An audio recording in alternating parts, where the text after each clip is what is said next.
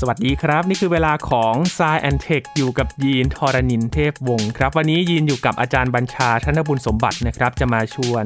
เล่าถึงประวัติชีวิตของบุคคลอีกท่านหนึ่งครับอลันทัวริงนะครับ เป็นบิดาแห่งวิทยาการคอมพิวเตอร์เชิงทฤษฎีครับ เรื่องราวชีวิตเกี่ยวกับนักคิดนักคำนวณนะครับ ต้นกำเนิดเกี่ยวกับอัลกอริทึม แล้วก็วิทยาการคอมพิวเตอร์ที่เราใช้อยู่ในปัจจุบันด้วยครับ รวมถึงชีวิตที่น่าสนใจเลยทีเดียวนะครับ ผ่านมรสุมมากมาย วันนี้ไปทำความรู้จักอลันทัวริงให้มากขึ้นในสายแอนเทคครับ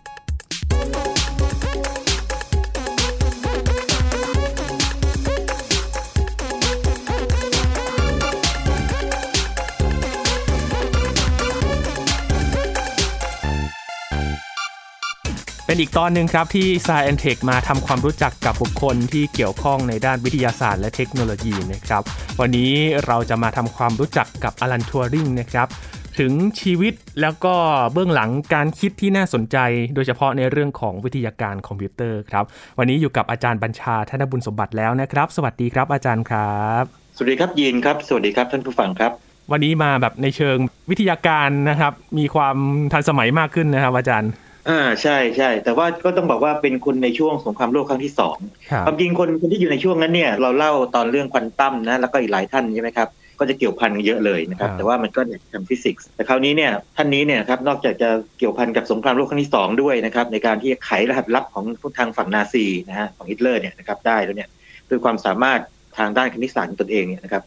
ยังเกี่ยวข้องกับว่าการที่เป็นผู้ให้กำเนิดหลักการของคอมพิวเตอร์ สมัยปัจจุบันด้วยนะครับ ที่ใช้อยู่ปัจจุบันเนี่ยนะฮะจริงๆเนี่ยพูดว่าคอมพิวเตอร์เนี่ยเราชอบคิดถึงคอมพิวเตอร์ตั้งโต๊ะหรือว่าโน้ตบุ๊กเนอะใช่ไหมครับแต่เอาเข้าจริงแล้วโทรศัพท์มือถือที่เราใช้อยู่จริงๆก็คือคอมพิวเตอร์ถูกไหมครับเคลื่อนที่ได้ด้วยใช่ถูกต้องสมาร์ทโฟนนี่จริงๆคือคอมพิวเตอร์นะเพราะจริงๆหลักๆแล้วเนี่ยเราไม่ได้ใช้มันเป็นโทรศัพท์ใช่ไหมฮะ เราใช้แอปเลยเยอะกว่าด้วย ใช้หนักมากเลยครับอาจารย์ครับ เล่นเกมถ่ายรูปต่างๆนะครับ ทุกอย่างตอนนี้มันรวมอยู่ในโทรศัพท์มือถือเครื่องเดียว ซึ่งถ้าย้อนไปลึกๆแล้วก็คือคอมพิวเตอร์เหมือนกัน ใช่ถูกต้องเพราะฉะนั้นเดี๋ยวเราจะคุยกันว่าเขาคิดอะไรขึ้นมานะฮะซึ่งเรียกว่าสิ่งที่เรียกว่า Turing Machine เครื่องจักร Turing แล้วก็ยังเกี่ยวกับ AI ด้วยนะครับ ยังมีส่วนข้องเกี่ยวกับ AI แล้วก็เขามีความฝันเกี่ยวกับ AI ที่มีความฉลาดล้ำลึกมากที่มันสามารถเปลี่ยนโปรแกรมตัวเองให้มันฉลาดได้คือมันเรียนรู้ได้ด้วยขนาดนั้นเลย ต้องเรียกว่าอลันทูริงนี่เป็นวิชนารีคนหนึ่ง คือคนที่มองภาพอนาคตที่ได้ถูกต้องด้วยนะครับครับพูดถึงสงครามโลกครั้งที่สองหลาย ๆ คนที่เราพูดถึงกันนะครับ บุคคลด้านวิทยาศาสตร์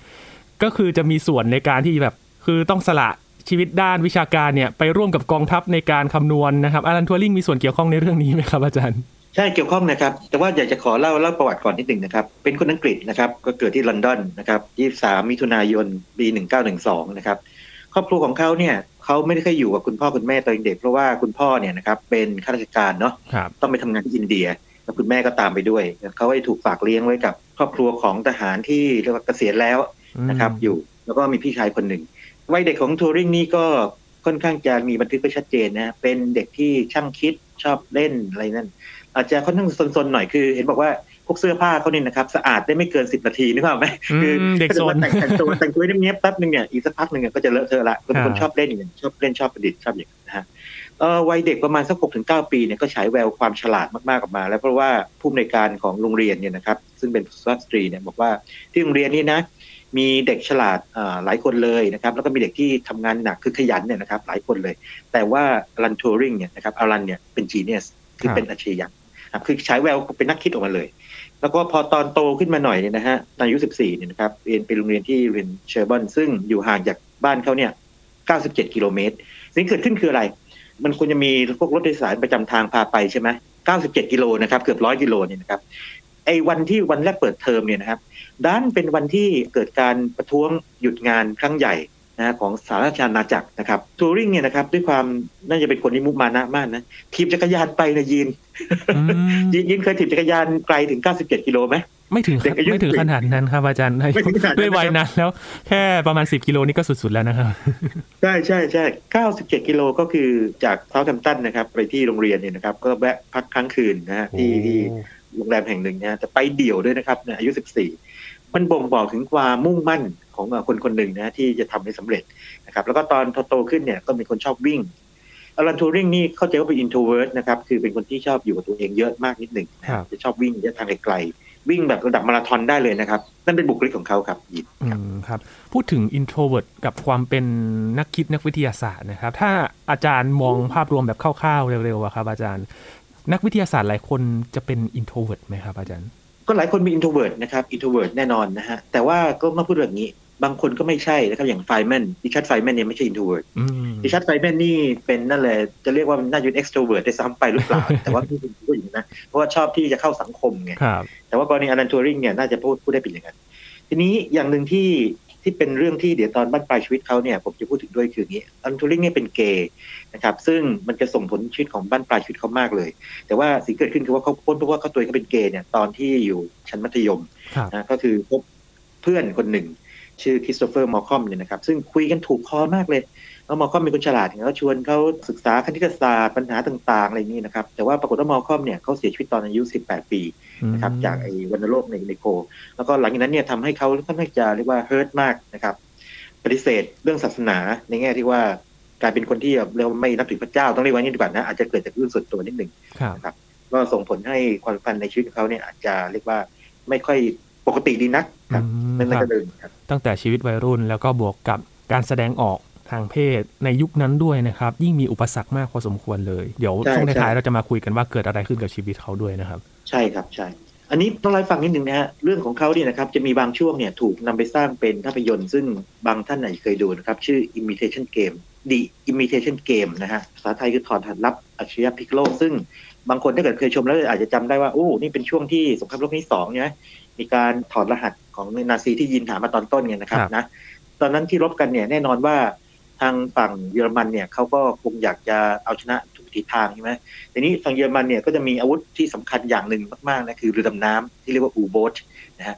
U เนี่ยก็คือ undersea จริงๆแล้วนะฮะคือ undersea คือเรือดำไปใต้น้ำเนี่ย มันจะคอยไปจมในพวกเรือที่ขนส่งพวกเสบียง หรือว่าอาวุธอะไรต่างๆนะฮะที่ทางฝั่งอเมริกาเนี่ยส่งมาให้ทางอังกฤษไง นึกภาพไหมครับ คืออเมริกาในช่วงแรกเนี่ยยังไม่เข้าร่วมสงคราม แต่ว่าก็ต้องหนุนพวกทางฝั่งเดียวกันทางอังกฤษใช่ไหมครับในการส่งพวกเสบียงอะไรต่างๆให้ เยอรมันก็ส่งเรือน้ำเนี่ยไปไปจมนะฮะเรือพวกนี้นะฮะแล้วจมได้เยอะมากเลยนะครับเอ่ออย่างน้อยๆเนี่ยเจ็ดร้อยลำอะนะครับอ๋อตามบันทึกไว้นะครับครับนะก็คิดเป็นพวกสินค้าที่ประมาณอย่างต่ำเนี่ยสองจุดสามล้านตันนะฮะถ้าคิดเป็นน้ำหนักนะครับนะอืมทีนี้ถ้าเกิดขึ้นทำนี้ปั๊บเนี่ยทางฝั่งอังกฤษเนี่ยถ้าเกิดว่า ไม่มีเสบียงไม่มีอะไรมันถูกตัดขาดเป็นเกาะไงนะครับอาหารเอ่ยอะไรเอ่ยไม่มีเนี่ยก็แย่ใช่ไหมเพราะฉะนั้นอลันทูริงเนี่ยจะเป็นหนึ่งในคนที่มีส่วนในการที่จะไปไขรหัสลับที่โอเคเยอรมันเนี่ยเวลาเขาส่งกองเรือยูโบ๊ทไปเนี่ยเออมันมีแทคติกหนึ่งที่เรียกว่าอย่างนี้ มันเหมือนหมาป่าที่ย่ำเหยื่อ คือหมาป่าในยเวลาล่าเนี่ยจะไม่ล่าเป็นตัวเดียวถูกไหมครับหมาป่าจะเป็นฝูงไงนะครับทีนี้ลองเปรียบเทียบว่าไอเรือดำน้ำเยอรมันหรืออูโบสเนี่ยนะครับมันเป็นหมาป่าใช่ไหมมันก็ต้องถูกสั่งให้โจมตีเข้าไปโจมตีเรือเนี่ยไปเป็นฝูงเลยนะครับ ไปใต้น้ำไปอย่างนั้นนะทีนี้มันไปใต้น้ำเนี่ยก็ย่อมที่จะตรวจจับยาก แต่ว่าเวลาเขาสั่งการเนี่ยเขาสั่งด้วยคำสั่งทางวิทยุ แต่ถ้าเกิดว่าพูดเป็นภาษาเยอรมันตรงๆเนี่ยนะครับคนอังกฤษก็ต้องฟังออกถูกไหมคนอังกฤษก็มีความรู้ภาษาเยอรมันได้เหมือนกันใช่ไหมฮะก็ต้องเข้ารหัสนะฮะเข้ารหัสเข้ารหัสให้อ่านไม่ออก อ่านี่แหละครับ ที่เป็นการไขรหัสมานะก็เป็นหนึ่งในฝีมือของอลันทัวริงกับทีมนะครับทีมครับอืมครับ ก่อนที่จะไปไขรหัสได้ครับอาจารย์เขาฉายแววความโดดเด่นอัจฉริยะ ได้อย่างไรครับทัวริงนี่อย่างนี้นะฮะ ตอน6กถึงเปีเมื่อกี้เล่าไปแล้วใช่ไหมครับ ฉลาดมาก แต่ว่าจะเล่าให้ฟังนี่เลย อายุ15ปีเท่านั้นนี่นะครับเขาศึกษาไอ้ทฤษฎีสัมพัทธภาพของไอน์สไตน์แล้วอะอืมนะครับสิบห้าปีคือสังเกตนะหลายหลายคนเลยนะฮะจำลานัสพอลลิงได้ไหมฮะ ก็อายุประมาณนี้แหละนะครัฮะบก็นั่นได้เลย คือพวกนี้เป็นพวกที่เก่งคณิตศาสตร์ไงแล้วก็ เก่งมากถึงขนาดที่ว่าวิชาอื่นๆเนี่ยไม่ค่อยจะสนใจเท่าไหร่จนกระทั่งผู้อำนวยการโรงเรียนที่ Sherborne School เนี่ยนะครับยังบ่นๆมาเลยบอกว่าเนี่ยถ้าเขาจะเอาดีทางด้านเนี่ยคงไม่ไหวอะคงต้องไปเรียนเฉพาะทางนะฮะทำนองเนี้ยเพราะว่าทางโรงเรียนเนี่ยอยากให้เรียนพวกใช้ให้วรรณกรรมกรีกละตินพวกเกี่ยวพวกคลาสสิกนะฮะเป็นเรื่องแบบนั้น แต่ว่าถ้าจะเอาดีทางถึงเทคนิคคณิตศาสตร์วิทยาศาสตร์นี่นะคงต้องไปเฉพาะทางมาก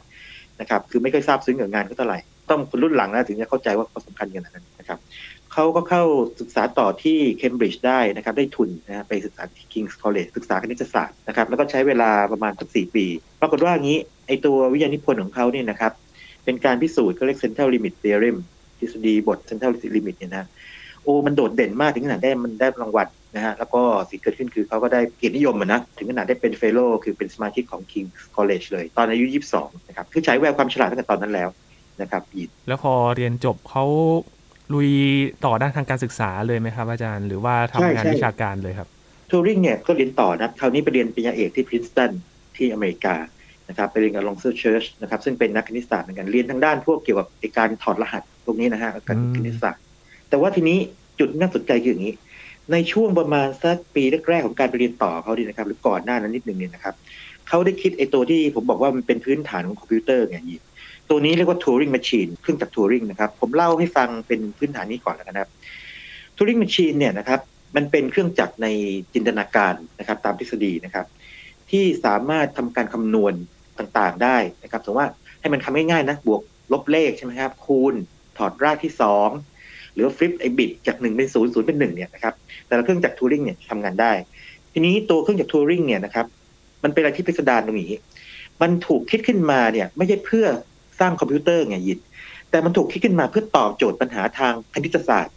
ก่อนหน้านั้น คืองี้ครับยิน ในปี 1928 นี่ครับ คือก่อนปีที่อลันทูริงจะคิดเครื่องจักรนี้ขึ้นมาเนี่ย ก็มี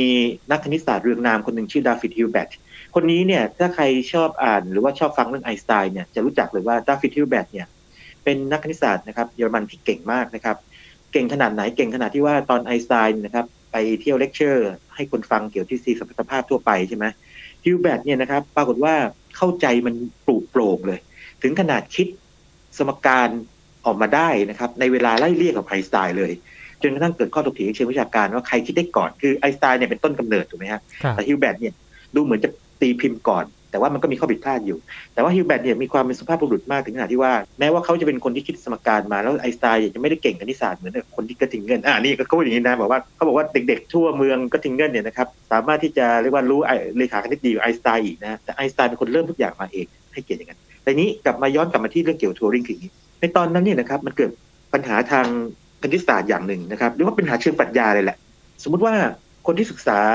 ฟิสิกส์เนี่ยนะครับเขาก็จะรู้ว่าเขาศึกษาสิ่งที่เป็นเชิงกายภาพถูกไหมครับ ศึกษาดาวฤกษ์นะครับ ศึกษาวัตถุกำลังเคลื่อนที่ที่มันจับต้องได้อะไรต่างๆนี้นะฮะแล้วก็กฎเกณฑ์ที่ควบคุมมันฟิสิกส์เป็นอย่างนั้น ถ้าศึกษาชีววิทยาศึกษาอะไรครับยิน ชีววิทยาศึกษาสิ่งมีชีวิตใช่ไหมครับโอเคมันชัดเจนมาก แต่คำถามคือคณิตศาสตร์ศึกษาอะไรกันแน่ มันมันเกิดข้อถกเถียงเชิงปรัชญาคณิตศาสตร์ศึกษาอะไร เรื่องนี้มันเถียงกันมาเป็นร่วมประมาณ 2,000 ปีนะครับเอเพลโตเนี่ยว่าจริง ๆ แล้วเนี่ยคณิตศาสตร์เนี่ยนะครับมันมีโลกของมันเอง เช่นสมมติว่าค่าพายนะฮะตัวเลขหนึ่งเลขสองนะครับค่าปริมาณต่างๆเนี่ยมันมีโลกของมันเขาเรียกว่า forms รูปแบบมันเอง แล้วมนุษย์เนี่ยคล้ายๆไปสร้างสัญลักษณ์เนี่ยเพื่อที่จะอธิบายโลกนี้ทำนองนี้ แต่ก็มีบางคนบอกไม่ใช่ บางคนก็บอกว่าคณิตศาสตร์มันเป็นสิ่งที่มนุษย์เนี่ยคิดขึ้นมา ตามเรียกว่าความรู้สึกลึกๆของเราเองนะแต่ฮิแบตไม่ชอบไงเพราะมันฟังแล้วลึกลับไงฮิแบตต้องการทำให้คณิตศาสตร์เนี่ยมันเป็นระบบที่มันเป็นทางการนะครับ ระบบเป็นทางการแล้วมีกฎเกณฑ์ชัดเจนเป็นยังไงก็เรียก formal system อย่างนี้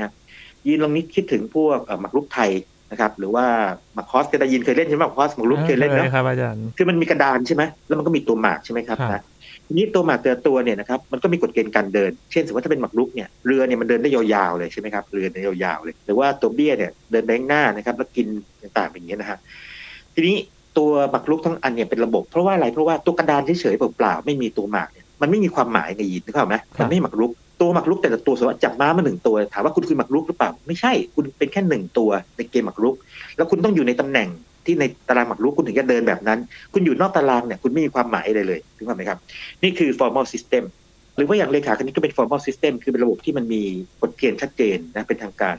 ฮิวแบตเนี่ยต้องการให้คณิตศาสตร์ทั้งมวลเนี่ยนะครับถูกพิสูจน์ว่าเป็น formal system ก็เลยตั้งคำถามขึ้นมาสามคำถามนะครับ ผมลองสุ่มไปเร็วนิดหนึ่งนะครับคำถามที่หนึ่งบอกว่าคณิตศาสตร์เนี่ยมันสมบูรณ์ไหมคือว่าทุกอย่างในคณิตศาสตร์เนี่ยมันสามารถถูกพิสูจน์ได้ หากว่ามันมีแค่มีสัจพจน์มีทุกอย่างถูกพิสูจน์ได้นะทุกอย่างเลยนะครับ complete ไหมนะครับ อย่างที่สองคือคณิตศาสตร์เนี่ยมันสอดคล้องกันดีไหม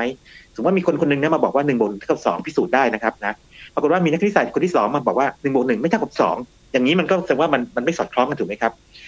ฮิวแบตไม่ต้องการแบบนั้นฮิวแบตต้องการให้ว่า ณิตศาสตร์เนี่ยมันน่าจะถูกพิสูจน์ว่ามันสอดคล้องกันดีนะครับการที่สามคือว่ามันมีวิธีการบอกไหมว่าคำกล่าวอ้างหนึ่งหนึ่งเนี่ยเช่นหนึ่งบวกหนึ่งเท่ากับสองหรืออะไรก็ตามในคณิตศาสตร์เนี่ยมีวิธีการที่มันมีประสิทธิภาพไหมในการบอกว่ามันสามารถที่จะถูกพิสูจน์ได้นะครับคือว่าเรียกว่าเป็นปัญหาของการพิสูจน์ ทีนี้ประเด็นคืออย่างนี้สองคำถามแรกคือว่าคณิตศาสตร์สมบูรณ์ไหมกับคณิตศาสตร์เนี่ยมันสอดคล้องกันไหมเนี่ยสองปีถัดมาเนี่ยก็มีนักคณิตศาสตร์ชื่อเคิร์ท เกอเดลนะครับเขาพิสูจน์ได้ว่า มันไม่ใช่ทั้งคู่เลยมัน no กับ no คือฮิลเบิร์ตคิดว่าคำตอบของสามคำถามนี่คือ yes yes yes เนี่ยคือใช่หมดเลยเพื่อให้คณิตศาสตร์มันสวยงามมันสมบูรณ์ไงแต่ปรากฏว่าเคิร์ท เกอเดลมาพิสูจน์สองอันแรกบอกว่าไม่ใช่ ทีนี้พอผ่านไปอีกประมาณสักห้าปีนะครับหนึ่งเก้าสามหกเนี่ยนะครับ ปรากฏว่ามีคนถึงสามคนนะครับ ได้พิสูจน์ว่าคำถามสุดท้ายของฮิลเบิร์ตเนี่ยมันมีขั้นตอนที่ชัดเจนนะครับ มีประสิทธิภาพตัดสินได้ไหมคณิตศาสตร์เนี่ยมันพิสูจน์ได้เนี่ยปรากฏว่าคำตอบคือ no หมดเลย คนแรกคืออลองโซเชิร์ชคนนี้จริงๆก็คือเป็นอาจารย์ของอลันทัวริงนะครับ เขาคิดค้นไอ้ lambda calculus ขึ้นมา ซึ่งซับซ้อนมากเลยยิน ซับซ้อนในขนาดที่ว่าแบบมันต้องนักคณิตศาสตร์เองเข้าใจได้ง่าย ๆ นะฮะคนต่อมาคืออลันทัวริงได้คิดกระบวนการขึ้นมานะเรียกว่าไอ้ Turing machine ไอ้ตัวเครื่องจักรทัวริงอะเป็นเป็นกระบวนการง่ายๆนะครับยินนะครับนะเดี๋ยวผมจะเล่าให้ฟังว่าเป็นไงอีกคนนึงคือเอมิล โพสต์คิดอะไรคล้ายทัวริงเหมือนกันแต่ Turing machine เนี่ยจะดังกว่า ยินคิดถึงแถบเทปนะครับยาวๆนะครับ หรือว่าเอากระดาษมาตัดเป็นแถบเทปยาวๆนะ แล้วก็แถบเทปยาวเนี่ยเราใส่ช่องสี่เหลี่ยมจัตุรัสลงไปเรียงต่อกันนะครับนะ ในแต่ละช่องเนี่ยนะครับ มีสัญลักษณ์ เช่น อาจจะว่างๆอยู่ อาจจะมีเลขหนึ่งหรืออาจจะมีเลขศูนย์นะครับนะ เพราะฉะนั้นเวลาเรามองแถบเทปนี่นะครับ มันก็จะเป็นตารางใช่ไหมเรียงกันอยู่เลย ว่างๆอาจจะมีหนึ่งมีศูนย์มีศูนย์ศูนย์หนึ่งอะไรอย่างเงี้ยนะฮะเรียงกันไปหรือจะมีสัญลักษณ์อื่นก็ได้นะครับ ทีนี้มันมีหัวอ่าน นะครับหัวอ่านเนี่ยมันสามารถอ่านได้ว่าค่าในตารางเนี้ยเป็นเท่าไหร่ แล้วมันสามารถที่จะทำตามข้อกำหนดนะฮะตามตารางหนึ่งอีกตารางหนึ่งนะครับ ที่บอกว่าถ้าคุณเจอเลขหนึ่งนะครับแล้วคุณอยู่ในสถานะแบบ A นะครับให้คุณเปลี่ยนเลขหนึ่งเป็นเลขศูนย์หรืออย่างนี้เป็นต้น หรือถ้าเกิดคุณอยู่ในสถานะแบบ B ให้ปล่อยเลขหนึ่งไว้เฉยเนี่ยจากการคิดแบบนี้นะครับอลันทูริงเนี่ยนะครับเขาสามารถแสดงให้เห็นว่าการคำนวณแต่ละอย่างเนี่ยนะครับ ไม่ว่าจะบวกลบคูณหารถอดรากที่สองอะไรต่างทางคณิตศาสตร์เนี่ย สามารถใช้เครื่องจักรเนี้ยทัวริงเขาเนี่ยจำลองได้หมดเลยยินนึกภาพไหมครับ คือสมมติว่าเรามีเครื่องจักรเครื่องจักรที่หนึ่งที่หนึ่งเนี่ยครับทัวริงแมชชีนแบบที่หนึ่งเนี่ยสำหรับบวก เครื่องจักรที่สองสำหรับลบ เครื่องจักรที่สามสำหรับคูณ เครื่องจักรที่สามสำหรับถอดราก เครื่องจักรที่สี่สำหรับยกกำลังต่างนี่นะ แต่ว่ารันทัวริงไปไกลกว่านั้นคือว่าเขาบอกว่าถ้าเราเปลี่ยนไอ้กฎเกณฑ์มันตรงนี้ได้เนี่ย คือมันถ้าผู้สาสมัยใหม่คือมันโปรแกรมได้เนี่ยครับ เครื่องจักรทัวริงเนี่ยมันก็คือคอมพิวเตอร์ดีๆนี่เองในปัจจุบันถูกไหมครับ คือมันสามารถทำคำนวณได้ทุกอย่างเนี่ย ครับและนี่คือต้นกำเนิดเลยนะครับ จากการที่ทูริงพยายามจะตอบคำถามของฮิลเบิร์ตที่เป็นเชิงนามธรรมว่าคณิตศาสตร์เนี่ยมันมีคล้ายขั้นตอนชัดเจนไหมในการตัดสินทูริงก็ตอบว่าทูริงได้คิดขั้นตอนขึ้นมานะครับ ซึ่งปัจจุบันเรียกอัลกอริทึมนะครับ แล้วพบว่าคำตอบของฮิลเบิร์ตที่ฮิลเบิร์ตถามมาเนี่ยครับคือตอบคือไม่นะครับ เพราะว่ามันจะมีบางคำถามที่คอมพิวเตอร์ไม่สามารถที่จะบอกได้นะครับคำนวณได้นั่นเองครับอีกอันนี้เป็นความอัจฉริยะของเขานะโดยสรุปคืออลันทูริงพยายามจะตอบคำถามเชิงนามธรรม ที่ฮิวแบตถามไว้ตั้งแต่ปี 1928 นะครับแล้วก็ผ่านมา 8 ปี แต่ว่าพอตอบคาถามได้ว่าไม่แล้วเนี่ย ปรากฏว่าวิธีการของเขาที่มันเรียบง่ายนะครับ คือเครื่องจักรที่มีแถบเทปเนี่ยนะมีหัวอ่าน มีหัวเขียนหัวอ่านเขียนได้เนี่ยนะครับ มันกลายไปเป็นพื้นฐานของอัลกอริทึมคอมพิวเตอร์ในปัจจุบันครับยินครับอืมครับ ก็เป็นสิ่งที่นำมาต่อยอด แล้วก็เราก็ใช้กันอยู่ในปัจจุบันและในยุคหลังๆมานี้เนี่ย เริ่มจะใช้บ่อยขึ้นด้วยนะครับ ใช่ใช่ยินครับ พวกนักคณิตศาสตร์เนี่ยครับเขาตื่นเต้นกันมากคือว่านี่เป็นหนึ่งในคล้ายๆ กับเรื่องที่มันเรียบง่ายที่สุดเลยคืออย่างนี้ฮะเมื่อกี้นี้พูดถึง lambda calculus นะครับของอลองเซอร์เชิร์ชเนี่ยสิ่งที่เกิดขึ้นคือว่าอลองเซอร์เชิร์ชเนี่ยคิดก่อนทัวริงได้ไม่กี่สัปดาห์นะครับแต่ทัวริงเนี่ยก่อนจะตีพิมพ์บทความที่พูดถึง Turing machine เข้าไปเนี่ยนะครับพออ่านของเชิร์ชปั๊บเนี่ยดันด้าแคลคูลัสปั๊บเขาเขียนไอตัวภาคผนวกไปบอกว่าจริงๆแล้วมันคือเรื่องเดียวกันพิสูจน์ว่าเรื่องเดียวกัน แต่ว่าทุกคนจะเห็นตรงกันหมดเลยว่าของทัวริงง่ายกว่า นะฮะชัดเจนกว่า แล้วก็คิดเป็นเครื่องจักรกลได้ง่ายกว่านี้ครับไหมแบบมีคุณมีแถบเทป คุณมีตัวอักษร หรือว่าตัวสัญลักษณ์อยู่บนบนนี้แล้วคุณมีหัวอ่านเนี่ยมันง่ายมากเลยนะครับคือมันไม่ต้องอาศัยนักคณิตศาสตร์ก็ทำได้ แล้วจริง ๆแล้วเนี่ยผมขอแทรกเกร็ดเข้าไปนิดนึงด้วยนะครับยินคำว่าคอมพิวเตอร์เนี่ยนะครับที่ทำให้อลันทูริงคิดอย่างนี้มาได้เนี่ยเวลาพูดถึงคอมพิวเตอร์ปัจจุบันเราคิดถึงเครื่องใช่ไหมยินใช่ไหมครับแต่ว่าคอมพิวเตอร์เนี่ยก่อนยุคทัวริงเนี่ยครับหรือแม้แต่ยุคทัวริงเองก็ตามเนี่ยนะครับจริงๆแล้วหมายถึงคนนะยิน คือ ถ้าใครเคยดูไอ้หนังเรื่อง Hidden Figures นะครับ ที่ที่นาซาเขาจะคำนวณเส้นทางการเคลื่อนที่ของพวกจรวดของพวกอะไรต่างเนี่ยตอนนั้นก็มีคอมพิวเตอร์แล้วแต่ขณะเดียวกันเนี่ยเขาใช้คนคำนวณด้วย แล้วคนส่วนใหญ่เป็นผู้หญิงด้วยนะครับ คือเขาจะแจกงานคำนวณมาที่ซับซ้อนมากเนี่ยแล้วก็แตกงานคำนวณที่เป็นงานย่อยแล้วก็แจกให้สุภาพสตรีเหล่านี้นะครับ ซึ่งเรียกว่าคอมพิวเตอร์เนี่ยนะฮะซึ่งแบบต้องเป็นคนที่ชอบคณิตศาสตร์เป็นทุนเนี่ยนั่งคำนวณไปตามกฎเกณฑ์ที่กำหนดไว้นะครับพอเจอโจทย์แบบนี้ก็คำนวณไปแล้วก็ส่งผลไปรวมกัน เพื่อจะดูว่าผลที่ได้เนี่ยนะครับมันสอดคล้องกับที่คอมพิวเตอร์แบบที่มันเครื่องจักรเนี่ยมันคำนวณหรือเปล่า หรือมัน make sense ไหมอย่างต้น ดังนั้นจริง ๆ แล้วเนี่ยนะครับคำว่าคอมพิวเตอร์ในสมัยก่อนเนี่ยฮะก่อนยุคทูริงหรือสมัยทูริงประมาณนั้นเนี่ยนะครับจริงๆหมายถึงคนหมายถึงฮิวแมนคอมพิวเตอร์แล้วลันทูริงเนี่ยก็ได้ไอเดียจากตรงนี้แหละครับผมว่าคนที่ทำการคำนวณเนี่ยนะครับเขาก็อ่านคำสั่งมาเขาเห็นสัญลักษณ์ใช่ไหมแล้วเขาก็เปลี่ยนสัญลักษณ์นั้นนะครับเหมือนกับที่ไอตัวเครื่องจักรของเขาเนี่ยคิดขึ้นมา ดังนั้นเรื่องราวต่างนี้นะครับมันมีมันมีที่มาที่ไปของมันอยู่ ใครสนใจนะครับ ลองไปค้นคำว่า Turing Machine นะ ในคลิปใน YouTube นะ จะมีคลิปอธิบายดีหลายคลิปเลยนะครับยินครับ หลังจากนั้นครับอาจารย์เริ่มเข้าสู่ช่วงสงครามโลกแล้วใช่ไหมครับ ก็หลังจากนี้พอหลังจากที่เขาไปเรียนที่พรินสตันใช่ไหมครับ ก็ได้ PhD มานะครับเขาก็ไปทำงานเกี่ยวกับถอดรหัสก่อนนิดหนึ่งพอเข้าสู่สงครามโลกปั๊บเนี่ยที่เกิดขึ้นคือนี้ สงครามโลกครั้งที่สองเนี่ยมันระเบิดขึ้นนะฮะในวันที่ 1 กันยายนพศ1939นะครับครับแต่ทีนี้ตัวอังกฤษเนี่ยนะครับก็ประกาศสงครามวันที่ 3 กันยายน แล้ววันที่4เนี่ยอลันโทริงก็ถูกเรียกโดยทางการไปเพราะเป็นนักวิทยาศาสตร์ที่เก่งไงเพื่อที่จะไปทำงานไอ้ไขรหัสลับของทางนาซีเนี่ยนะครับนะที่ เขาเรียกกันทั่วไปว่า Station X ก็คือเป็นปริศนานะครับไขปริศนา แต่ว่าปัจจุบันก็รู้ว่าคือ Bletchley Park นะครับ ซึ่งก็จะมีพวกแหล่งพวกนักคิดนักคำนวณเนี่ยนะครับเก่งๆจำนวนหนึ่งนะครับ แล้วก็นักคำนวณที่บอกเรียกคอมพิวเตอร์จำนวนหนึ่งนะพยายามจะไขรหัส แต่ก่อนทูริงเข้าไปเนี่ยนะครับเขาใช้คนไงเขาจะดูว่าเอ๊ะไอตัวรหัสลับที่ที่ทางนาซีมันส่งมาซึ่งดักจับได้เนี่ยนะครับพยายามใช้คนถอดออกมานะแต่ทูริงบอกว่ามันถูกเข้ารหัสโดยเครื่องเรียกเครื่องอินิกมา นะครับเครื่องอินิกมานี่มันมหัศจรรย์มากนะมันคล้ายๆพิมพ์ดีดนะยิน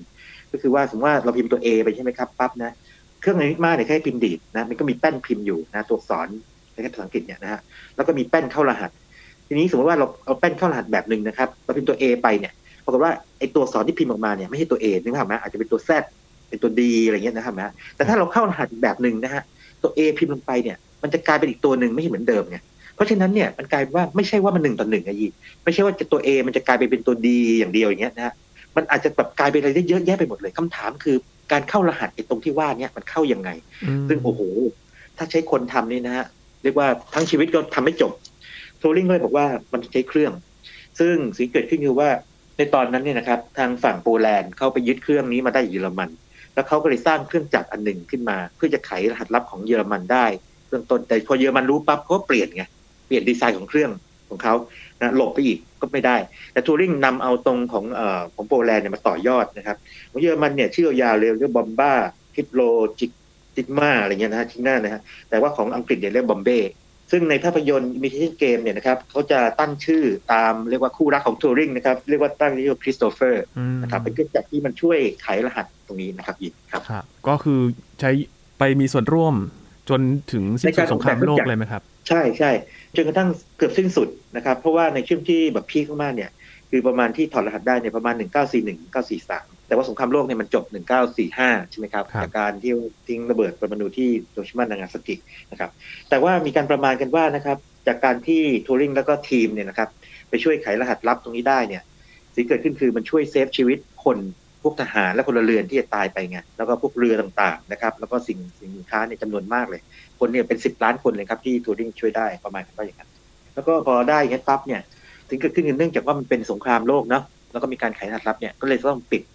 นะครับปิดข่าว คนกว่าจะมารู้เนี่ยต้องประมาณหลายสิบปีให้หลังนะครับ ว่าทัวริงและทีมเนี่ยนะครับเป็นหนึ่งในกลุ่มที่มีความสำคัญนะครับ ในการที่เอาชนะทางนาซีได้อืมแต่ตัวทัวริงเองก็ได้เครื่องราชกิจยาภรณ์ OBE นะครับครับจากทางอังกฤษครับ ครับ อืมครับ กว่าจะรู้กันนี่คือมันต้องเป็นเรื่องความลับทางการอาหารจริงๆนะครับ เพราะว่าใช่ใช่ความมั่ใช่นคงมันมันต้องมันต้องผ่านไปแล้วครับ ใช่ถึงจะเปิดเผยได้ครับครับ และอันนี้ก็นำไปสู่เรื่อง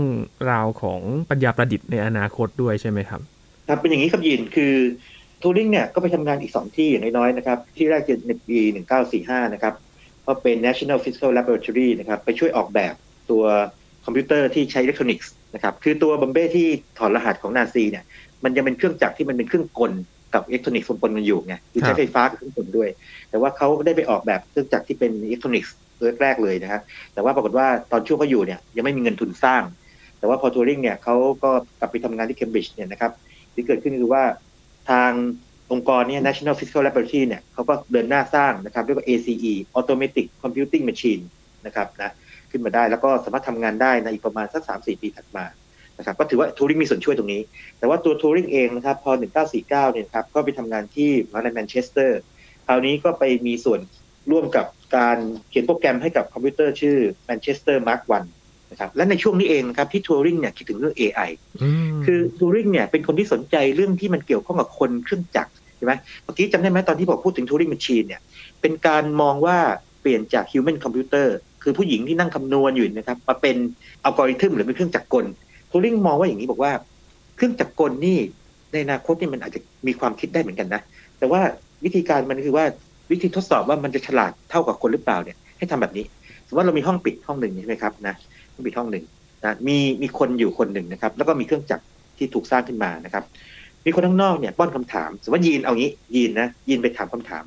มันก็จะมีคำตอบจากคนออกมา แต่ยีนไม่รู้ว่าคำตอบจากคนหรือเปล่านะเป็นจากทางช่องซ้ายทางขวาก็มีมีคำตอบมานะครับ มมติว่ายีนถามคำถามว่าคำถามทั่วไปใดก็ตามนี่นะมันก็มีคำตอบมาเนี่ยยีนถามไปเรื่อยเนี่ยยีนจะอาจจะพอบอกได้ว่าอย่างนี้ ถ้าเครื่องจักรมันไม่ฉลาดพอเนี่ยยีนก็บอกว่าได้ว่าโอเค ฝั่งทางซ้ายเนี่ยน่าจะเป็นคนฝั่งขวาน่าจะเป็นเครื่องจักรถูกไหมครับ แต่ทูริงบอกว่าถ้าเมื่อไหร่ก็ตามที่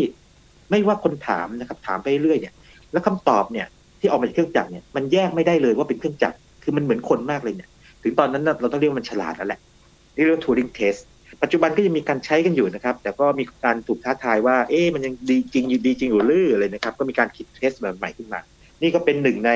ความคิดของอลันทัวริงนะครับที่ล้ำหน้ามากเลย แล้วก็ที่ล้ำหน้าอย่างหนึ่งคืออย่างนี้เขาเคยไปให้ปาฐกถาแห่งที่ที่แห่งหนึ่งนะในงานวิชาการว่า วันหนึ่งนี่นะครับไอ้เจ้า Turing machine เนี่ยมันอาจจะเรียกว่าสามารถคำนวณได้ถึงขนาดที่ว่ามันเปลี่ยนตารางของมันเองเนี่ยนะครับ จนมันแค่มันเรียนรู้จากสิ่งที่มันได้ถูกป้อนเข้ามาแล้วเอาพูดออกไป ก็คือพูดง่ายๆคือมีความฉลาดมากขึ้น ตอนนั้นเนี่ยมีความโอ้โหเรียกถกเถียงกันใหญ่นะครับบอกว่าเครื่องจักรจะทำกันได้ยังไงมันนี้มันก็ฉลาดเท่าคนสิใช่ไหมครับก็บอกว่าถกเถียงกันมากเลยนะคือโทริงนี่คิดไปไกลมากถึง AI นะครับอีกครับโอ้ครับก็เป็นคนที่มีความอัจฉริยะแล้วก็ส่งผลมาถึงปัจจุบันเลยนะครับ ได้ต่อยอดในเรื่องของการคำนวณใช่อีกนิดนึงนะเรื่องนี้คนไม่เคยรู้กันคืออลันทูริงเนี่ยก็คิดโปรแกรมเล่นหมากรุกด้วยอัลกอริทึมเล่นหมากรุก แต่ทีนี้เนื่องจากว่าเครื่องจักรในสมัยนั้นเนี่ยมันยัง ไม่ดีพอใช่ไหมรันทูริงเลยต้องจำลองตัวเองเป็นเครื่องจักรนึกภาพไหมครับ คือว่านั่งเล่นกับคนหนึ่งเนี่ยนะครับ แล้วใช้เอัลกริทึมตัวเองเนี่ยแล้วตัวเองคำนวณขึ้นมาเนี่ยแต่ว่ากว่าจะเดินได้แต่ตาเนี่ยประมาณครึ่งชั่วโมงเพราะต้องคำนวณเยอะไงปรากฏว่ามันแพ้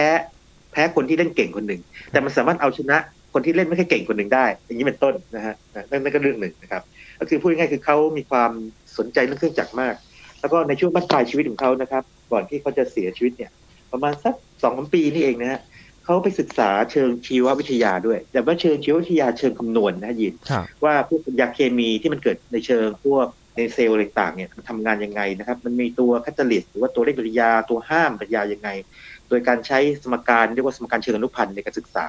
นะครับนั้นอลันทูริงเนี่ยก็ถือว่าเป็นหนึ่งในคนที่บุกเบิกทางด้าน เรียกว่าชีววิทยาเชิงคณิตศาสตร์ด้วยนะครับ อันนี้เป็นอะไรที่คนไม่ค่อยรู้กันนะแต่เนื่องจากว่าผลงานเขาตรงนี้เนี่ย อาจจะไม่เด่นเท่าเรื่องของ Turing Machine ซึ่งมันเป็นพื้นฐานของคอมพิวเตอร์ในปัจจุบันนะครับก็เลยไม่ถูกพูดถึงมากนะครับยินครับแต่ชีวิตช่วงท้ายก็เป็นเรื่องที่น่าเศร้ามาก ๆ เลยนะครับ กับในช่วงสภาพสังคมในยุคนั้นที่ไม่ได้เปิดกว้างเรื่องทางเพศเท่าไหร่ ใช่ครับ คืองี้ถูกจับได้ครับ บ้านเขาถูกบุกรุกนะแล้วมีการปล้นเลยพอตำรวจเข้ามาเนี่ยนะครับก็มาช่วยสืบสวนปรากฏว่า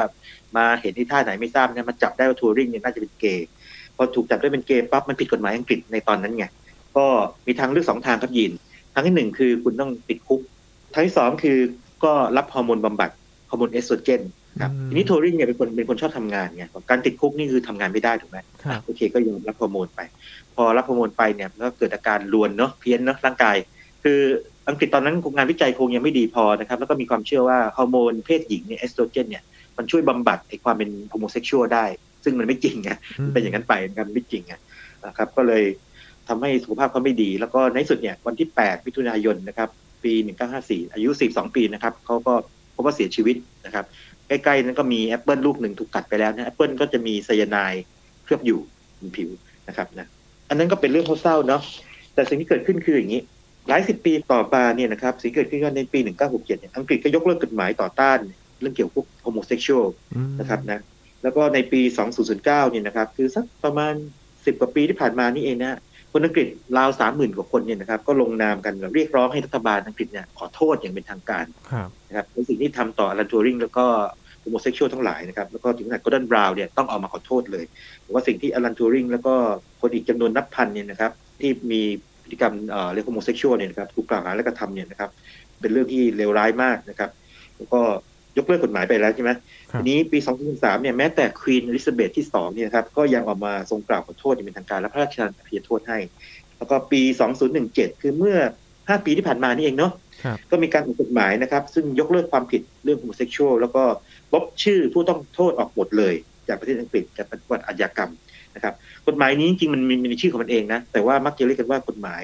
อลันทูริงอลันทูริง law นะครับเป็นการให้เกียรติเขานะครับแล้วก็เมื่อสักสามปีก่อนนี้เองก็ อังกฤษก็ออกธนบัตร50ปอนด์เยอะนะครับครับอ่ารูปอลันทูริงเลยครับยินนะครับอืมใครสนใจลองค้นดูนะ banknote เนี่ยอลันทูริงนะครับก็จะพบในอินเทอร์เน็ตนะครับครับก็ถือเป็นการให้เกียรตินะครับต่อคนที่มีความสำคัญแล้วก็สร้างประโยชน์ต่อโลกนี้ แล้วก็ถูกปฏิบัติอย่างไม่เป็นธรรมด้วยความเชื่อที่ไม่สอดคล้องกับธรรมชาติเนาะครับนะครับเป็นเรื่องที่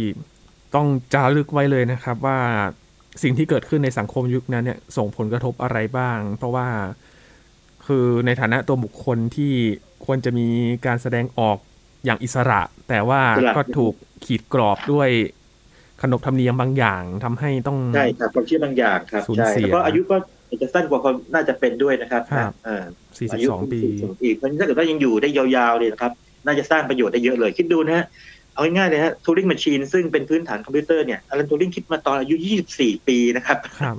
ครับคือถ้าถามว่าตอนสมัยนี้ก็คือจบปริญญาตรีพวกเราเพิ่งทำงานใหม่ ๆ เลยนะครับอาจารย์ใช่ใช่เขาคิดอะไรที่มันแบบโอ้ล้ำมากถึงขนาดที่ว่าคอมพิวเตอร์ทุกเครื่องต้องใช้กฎเกณฑ์นี้นะครับครับเอากริทึมพวกนี้ครับครับ สุดท้ายนี้ครับอาจารย์อารันทัวริงสร้างความจดจำให้กับเราอย่างไรบ้างครับคืออย่างนี้ฮะคนเราเนี่ยนะครับอลันทูริงไม่ได้คนที่เก่งทุกเรื่องนะครับ แล้วก็ตอนเด็กเนี่ยก็จะฉายแววทางคณิตศาสตร์กับวิทยาศาสตร์นะชอบอ่านหนังสือพวกนี้มากเลย อย่างอื่นก็ไม่ค่อยดีเท่าไหร่แล้วก็ครูสมัยนั้นก็อาจจะมีทัศนคติแบบหนึ่งนะฮะ ก็ไม่ได้ชื่นชม มีทั้งชื่นชมและไม่ชื่นชมนะครับแต่ส่วนใหญ่ไม่ค่อยชื่นชมเท่าไหร่ไม่ค่อยเข้าใจ แต่ว่าในที่สุดเนี่ยคนที่มีความสามารถเนี่ยพอเขามุมานะในเรื่องเรื่องนั้นอย่างต่อเนื่องนะครับ เห็นว่าเขาสามารถสร้างเรื่องที่มันยิ่งใหญ่มากได้เลยอย่างทูริงแมชชีนใช่ไหมครับนะไขปริศนานะครับที่เอาทำให้มีส่วนทำให้ทางเรียกว่านาซีเนี่ยพ่ายแพ้ได้ ชนะสงครามได้ แล้วก็เป็นผู้มีวิสัยทัศน์ทางด้านเกี่ยวกับ AI นะครับแล้วก็ถ้ายังมีชีวิตอยู่ต่อได้เนี่ยนะครับน่าจะสร้างประโยชน์ได้อีกเยอะเลย นะครับ อันนี้ครัก็บเป็นบทเรียนที่ดีมากๆนะครับ แล้วก็ใครสนใจเนี่ยนะครับ ลองค้นชื่อเขาดูนะฮะก็มีบทความภาษาไทยในเว็บเขียนให้อ่านนะครับ แล้วก็มีคลิป YouTube ดีๆนะครับเล่าประวัติเขาเนี่ยเนียบมากเลยนะครับนะทำให้เห็นความสำคัญว่าแลนทูริงเนี่ยเป็นใครและทำอะไรไปบ้างนะครับครับก็เป็นบุคคลหนึ่งครับที่เรามาทำความรู้จักกันนะครับ และทำให้นึกถึงทั้งอัลกอริทึมทั้ง AI นะครับ ที่เราใช้กันอยู่ในปัจจุบันนี้ใช่ใช่ก้าวล้ำมาก ๆ เลย ส่วนหนึ่งก็มาจากอารันทัวริงนี่เองครับใช่ครับครับวันนี้ขอบคุณอาจารย์บัญชามาก ๆ เลยนะครับครับยินดีมากครับ นี่คือ Science Tech ครับ คุณผู้ฟังติดตามรายการก็ได้ที่ www.thaipbspodcast.com นะครับรวมถึงพอดแคสต์ช่องทางต่างๆ ที่คุณกำลังรับฟังเราอยู่ครับ อัปเดตเรื่องวิทยาศาสตร์เทคโนโลยี และนวัตกรรมกับเราได้ที่นี่ทุกที่ทุกเวลากับไทย PBS Podcast นะครับ ช่วงนี้ยีนทรณินเทพวงศ์และอาจารย์บัญชาธนบุญสมบัติลาไปก่อนนะครับ สวัสดีครับ